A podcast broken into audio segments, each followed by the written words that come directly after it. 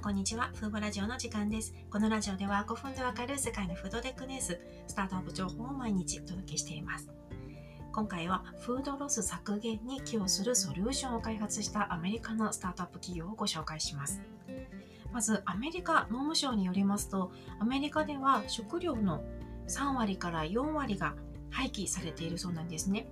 こうした膨大な食料廃棄量を削減するためアメリカは2030年までにフードロスを半分にするという目標を設定しています。こうしたフードロス削減に取り組む企業は増えていまして食品の鮮度を保持期間を伸ばす技術を開発する企業ですとか見た目が悪いだけだけどまだ食べられるものを回収してそれをデリバリーするような企業も登場しています。今回ご紹介するハーゼルテクノロジーズもフードロス削減に取り組む企業でして今月にシリーズ C で7000万ドルを調達しました。日本円で約76億円になります。これまでの調達総額は約94億円を超えています。1回の調達額としては非常に大きい額ですよね。ハーゼルテクノロジーズは農産物の箱に入れるだけで保存期間を最大3倍に伸ばせる小袋を開発しているんですね。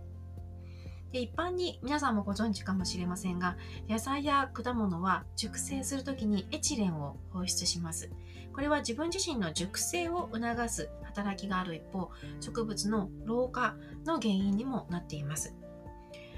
ハーゼルテクノロジーズは独自技術によって植物の老化に不可欠なエチレンを放出させない働き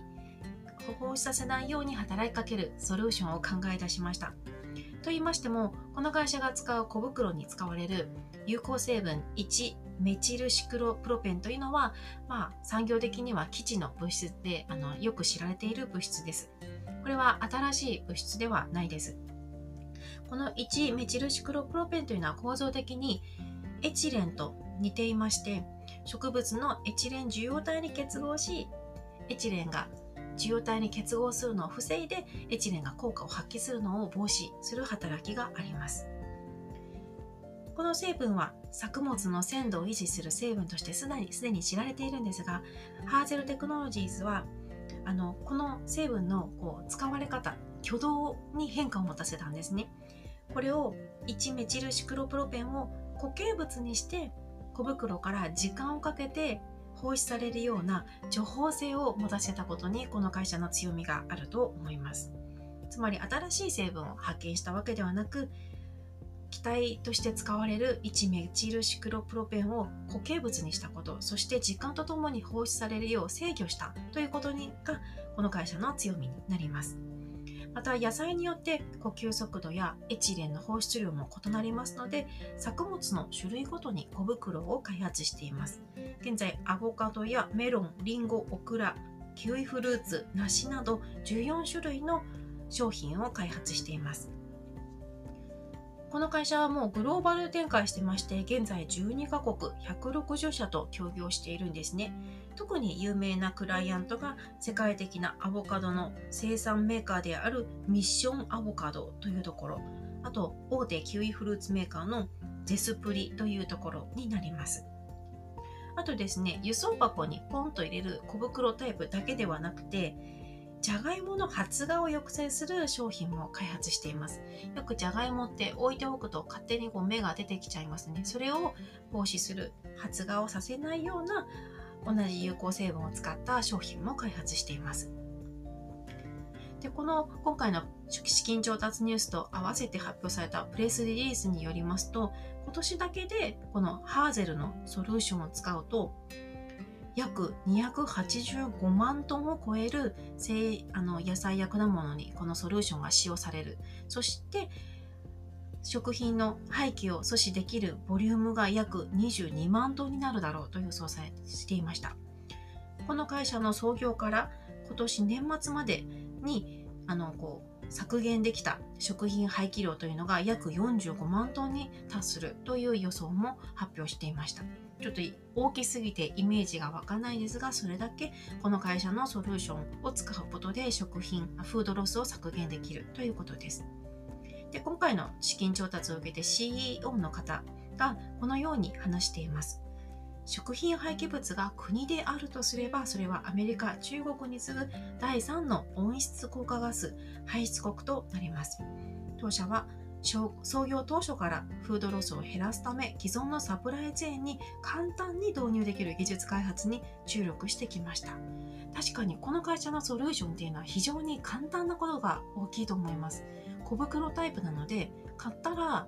購入者はもう郵送箱にポンポン入れるだけなんですよね。で具体的に1つの小袋でどれだけの郵送箱どれだけの数の野菜に使えるかっていうのはもう少し調べないとわからないですけどもただ入れるだけなので非常にシンプルですぐもう特別な追加設備などは必要とせず簡単にできるというのが大きなメリットだと思います。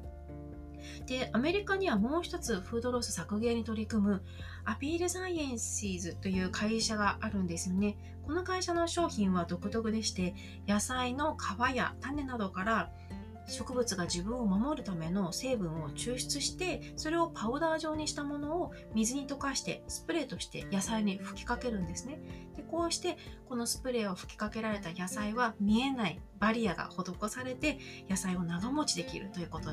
になっています。でこの国もあのこのアピールの商品もすでにアメリカを超えて海外にも使用されているんですが私はこのアピールの技術をした時にもこんなソリューションがあるのかと驚いたんですがただ使いやすさという点ではあのこう毎回スプレーをしなければいけない手間を考えるとアピールよりもハーゼルの方が簡単に使えるのかなと思います。鮮度維持効果などこうお手軽さ以外のその実際の効果をこうアピールとハーゼルで比較するデータもちょっと気になるところですよね。でこえー、こういったフードロスに取り組む企業がいろいろ出てきてあのこれまで私の風貌メディアでもいろいろご紹介してきましたが今回のハーゼルテクノロジーズのソリューションは本当に簡単にできるという点で画期的だなと思いました。今回はアメリカ初のフードロス削減に取り組むハーゼルテクノロジーズというスタートアップ企業をご紹介しました。今回も最後まで聞いていただきありがとうございました。ではまた次回のラジオでお会いしましょう。さようなら。Thank you.